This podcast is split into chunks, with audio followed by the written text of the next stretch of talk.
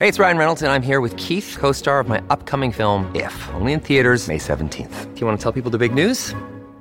All right, I'll do it. Sign up now and you'll get unlimited for $15 a month in six months of Paramount Plus Essential Plan on us. Mintmobile.com slash switch. Upfront payment of $45 equivalent to $15 per month. Unlimited over 40 gigabytes per month. Face lower speeds. Videos at 480p. Active Mint customers by 531.24 get six months of Paramount Plus Essential Plan. Auto renews after six months. Offer ends May 31st, 2024. Separate Paramount Plus registration required. Terms and conditions apply if rated PG. Many of us have those stubborn pounds that seem impossible to lose, no matter how good we eat or how hard we work out. My solution is PlushCare. PlushCare is a leading telehealth provider with doctors who are there for you day and night to partner with you in your weight loss journey. They can prescribe FDA-approved weight loss medications like Wegovy and Zepbound for those who qualify. Plus, they accept most insurance plans. To get started, visit plushcare.com slash weight loss. That's plushcare.com slash weight loss.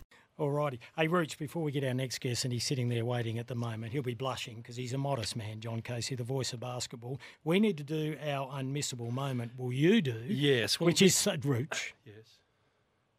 there's a credit involved. They pay want- for this. Yes. You what? I wanted to go there. I wanted to ease your burdens.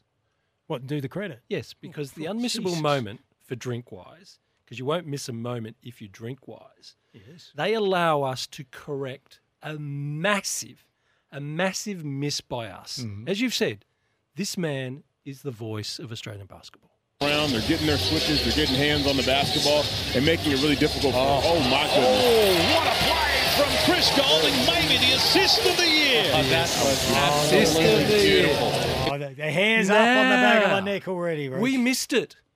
He called his 1000th NBL game while we were away. That was So back in now- January. Yeah. So we missed it. It was for us an unmissable moment because, well, we weren't here. We're going to correct all that now. Our special guest is John Casey. We're doing intros as well, Roach. Hello, Case. G'day there, Kimbo. Hi, Roach. Thank you very much for One- acknowledging uh, that milestone. Thank you. 1,000 has become how many now? Uh, 1009 as of yesterday. So, Wow. uh, and looking forward to 1010 when the Boomers play Korea on Thursday night in Bendigo. So, in an Asian Cup qualifying game. So, yes, the numbers roll on. If And- I could give you the moment to just have one of those games Mm. all over again for any reason, I'm not preempting this, which one would you take and why? Oh wow! Look, uh, it's hard to go past the uh, bronze medal game that the uh, the Boomers won.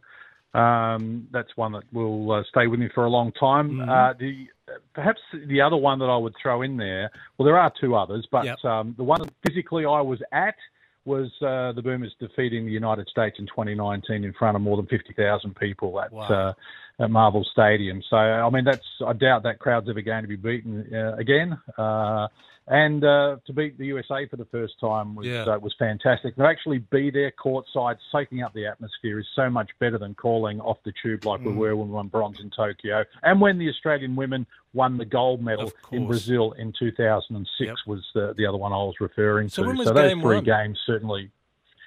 Uh, sorry, when, was, game, one? Yeah. Oh wow! Well, we're going back to my uh, my first year at uh, Channel Seven uh, at Apollo Stadium back in 1987. Oh, there's a journey. There is a journey. Peter Alloy and Wow. Yes, Post- in fact, and, and Peter Alloy uh, is going to be inducted into the 36ers Hall of Fame this Friday night, which I'm very much looking forward to uh, to attending. And still calling with the same passion. Is it is it your great love? It was a lot of people weren't aware with everything that Bruce McAvaney has achieved as a commentator and as good as he was with football and the Olympics. His first love has always been horse racing. Mm. Yourself? Uh, look, um, I enjoy calling any sport that I've had the opportunity to do, uh, and they're all different, and uh, I enjoy them for many different reasons. Basketball wasn't my first love growing up. I played a lot Okay. of football and played a lot of cricket, as as most kids do in the backyard growing up. Um, but uh, basketball is the one that I've been involved with for the longest period of time, five decades. So, uh, and I do enjoy it, and uh, I enjoy going and um, you know the sort of the challenge of doing a good job of it and taking the audience to the game as best you can. Uh, and at basketball, you're so close to the action and right up and close and personal, uh, even to the extent there yesterday, the 36ers game, there was a devastating blow for Will McDowell White, who um, popped a shoulder uh, in the last quarter on the eve of the playoffs. Second time he's done it this season, and uh, you're able to walk. I, well, I know Will really well. Uh, we go back a long way, and I walked over to him when he was sitting on the bench and uh, spoke to him and asked him what had happened, and he, you know, he shares that information that he um, he popped his shoulder and that was it. And I don't think I'll be back uh, for the remainder of the season, was his uh, early analysis. And to be able to take mm. that to the audience, I think is important yeah. because, funnily enough, earlier in the game. Um, Finn Delany, a key player for the New Zealand Breakers, had not been on the court uh, up until half time. And I asked the medical staff at the New Zealand Breakers, is there a problem here with Finn? Because they're in uh, foul problems and they really needed his input on the court. He hadn't been out there, and I just presumed that there was a problem. And I asked the medical staff and I said, is there a problem? And they said, no, he's fine. Um, he just hasn't had his opportunity as yet. So when we got to the halftime break, I thought, I'm not sure that that is the case because he should have been out there by now. So Coach Mody Maor, when he came back from halftime, I went and spoke to him and said, is there a problem with Finn Delany? And he said, yes, he has back spasms. They uh, had them early this morning, so he's not playing. He's out of the game. And it's the opportunity when you're in the venue and at the game to be able to uh, you know, utilize those contacts that you have and the relationships that you've built where coaches and players that are in the heat of the battle are happy to communicate with you. And it's just a special uh, privilege, really, to get that close to the action and be well that said. involved in the game. When, well if you're like me and have uh, a small modicum of talent that, um, you know, tapered off very quickly in my own sporting career, it's uh, just excitement that uh, you can't get. Oh, well, congratulations, Case. Yes. There's plenty more games to call and a various uh, array of sports. Uh, just quickly, the, the, the best person you've commentated with? Oh, look, Andrew Gaze is such a passionate man. He springs to mind uh, automatically because um, we, Andrew and I, have called so many games with the Boomers when it's meant so much, and for so long, Australia were the bridesmaids and just couldn't stake take that next step onto the podium at the Olympic Games, which is the pinnacle, of course, um, for the uh, you know for Australian basketball. So uh, I think Gazy's pretty hard to go past. His eyes full of energy, but yeah, I have to say I enjoyed calling with everyone. I'm sure you do as well, uh, Kimbo, in the sense that uh, different players and different mm. commentators do things differently. You're learning all the time. You're building relationships. So there's a lot to learn every time you step into a commentary box. And as I say, it's a real privilege. I'll put that on a plate for you. I open the door for you. I thought you might have said me, Case. Get stuff. Oh, uh, all right, let's go. let me then ask the follow-up question. because you're in an international sphere, John, and then you get to see some of the big names that have called basketball in so many mm. different places. Is there one commentator – that it was the crowning moment for you to be able to go and introduce yourself, or vice versa, or how that plays out at an international event? Uh, look, not necessarily, uh, Rooch, because um, you know a lot of the time the commentators we don't actually get to share time together. Yeah, Everyone's off yeah. doing their own thing, or uh, and I, I, do recall being at the uh, Rio Olympics, and our commentary position in Rio was so far away from oh, courtside okay. that yeah. uh, Andrew Gaze suggested that uh, the game from where we were sitting was just a rumour. Um, and the boom, binoculars boom. certainly came in handy trying boom, to call that game. But I have to say, one that does spring to mind is I did have the great fortune of calling boxing with Colonel Bob Sheridan uh, in Sydney one night. He was out for um, a promotional visit here in Australia and uh, just one of the greatest boxing commentators in the history of the yes. sport.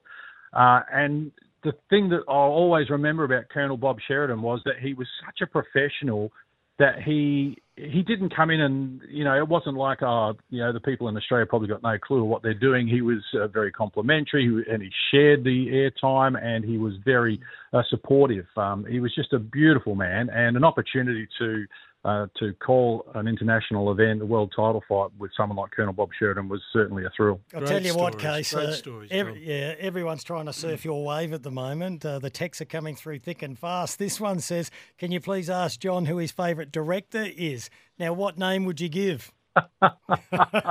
My favourite director. Come on. Wow.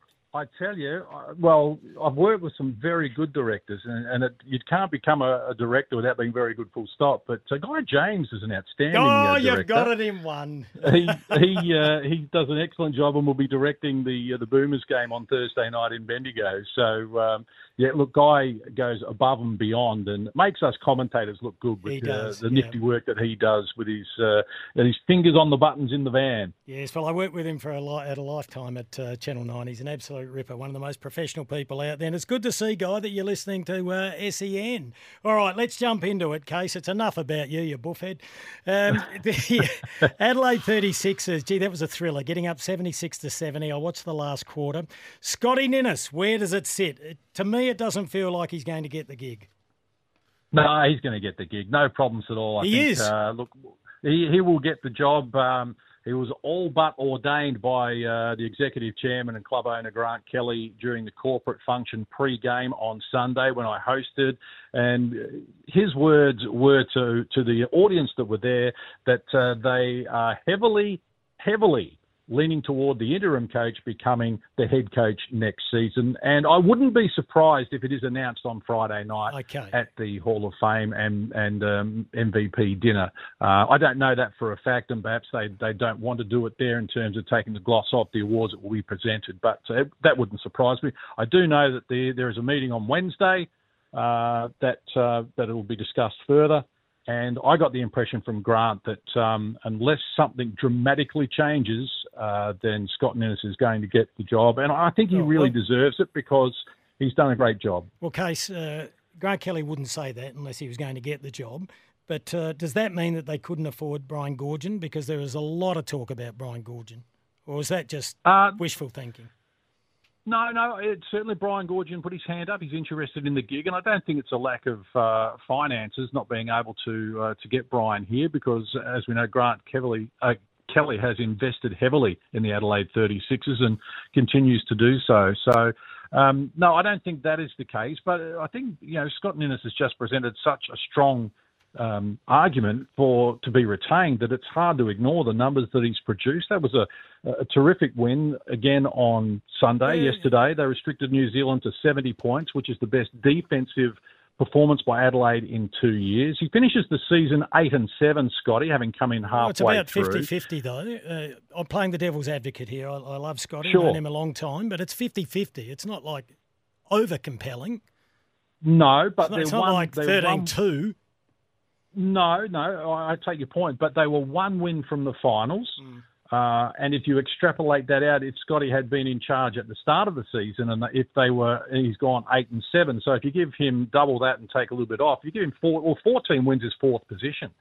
Um, but it's also the fact that he's been able to improve the players as well. So since he took over in terms of um, you know coaching the team, um, you've got like seven players who have had season highs or career highs, Okay. uh, and he's been able to do it in difficult circumstances. In the sense that he's had uh, conversations with players whose minutes have been reduced, have been taken out of the starting five, and of course that can create some angst and confidence goes down, and your motivation perhaps goes down when it's uh, you're no longer seen to be uh, a key component. Um, but he's been able to get this team and get them wins. And you know, look, they've beaten every team this year apart from Tasmania, Adelaide. They've beaten Melbourne, who are hot favourites to win the title. They've beaten Perth.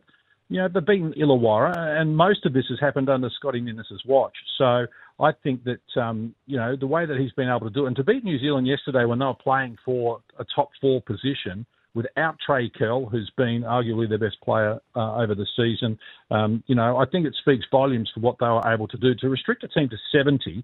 And in three of the last five games that Adelaide has played, they've restricted their opponents into the in the 70s. Now, if you're able to do that on a regular basis, which Scotty Ninnis has shown he can do, then that is going to win you a lot more than the 12 games that they won this year. Well, Rich, there's your answer if you're nervous about Scotty Ninnis. And this is why Case has called over a thousand games. Mm. So, John, when you look at the Adelaide 36ers rankings of the mm. past mm. five years, 7, 7, 7, 8, 9, it's not tracking the right direction. We've had Rupert Sapwell last week make the remarks about culture and belief in the singlet, what type of player you have, a mercenary issue he brought up.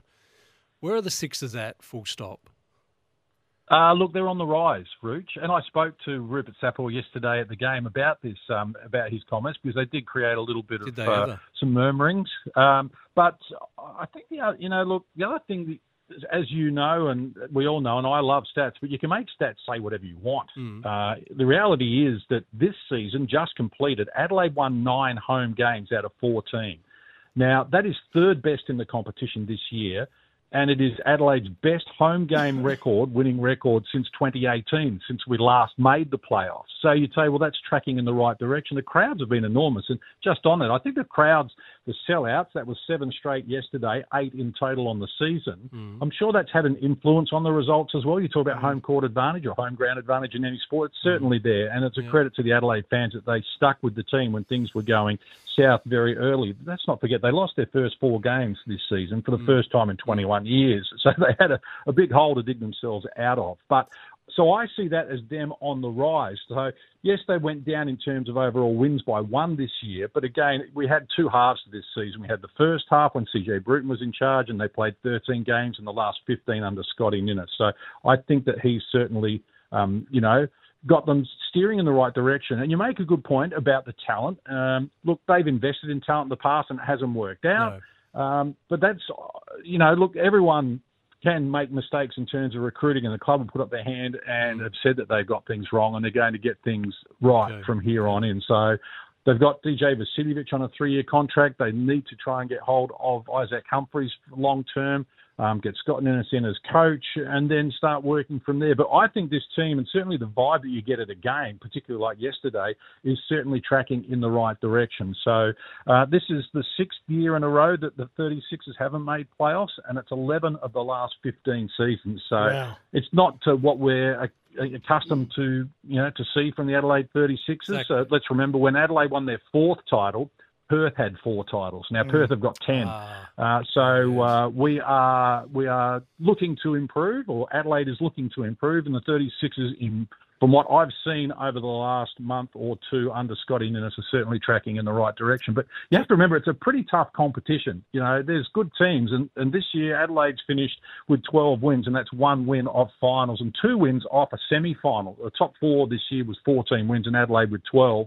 Um, so, you know, and remembering that in the run here with Scotty Ninnis, they lost to Cairns in overtime back uh, last month when they led by double figures in the last quarter. If they'd got across the line in that game, well, there you go. But I'm sure every team has a game that they could find that would say, if we'd won that one, exactly. If Mark Bickley was in here now, he'd, he'd, be saying, "Case, if buts and candy nuts, it didn't happen." Hey, everyone's listening to you at the moment. Uh, in 30 seconds, Paul Bonzer has sent through a text. He says, "John Casey, will we see Will McDowell White in a 36 jersey next season?" 20 seconds. Well, look, they went hard for him in the past, and everyone's going to go hard for Will McDonald again when he comes out of contract at the end of this season. Super talent, one of the most important players in the NBL. I I would dream that he would come here, but it's going to be tough to get him here. Case, love your work. You're a true pro. I reckon you've got 1,500 games to call in you, another 500. I'll keep plugging away. Always good chatting, boys. there he is, John Casey, an absolute ripper.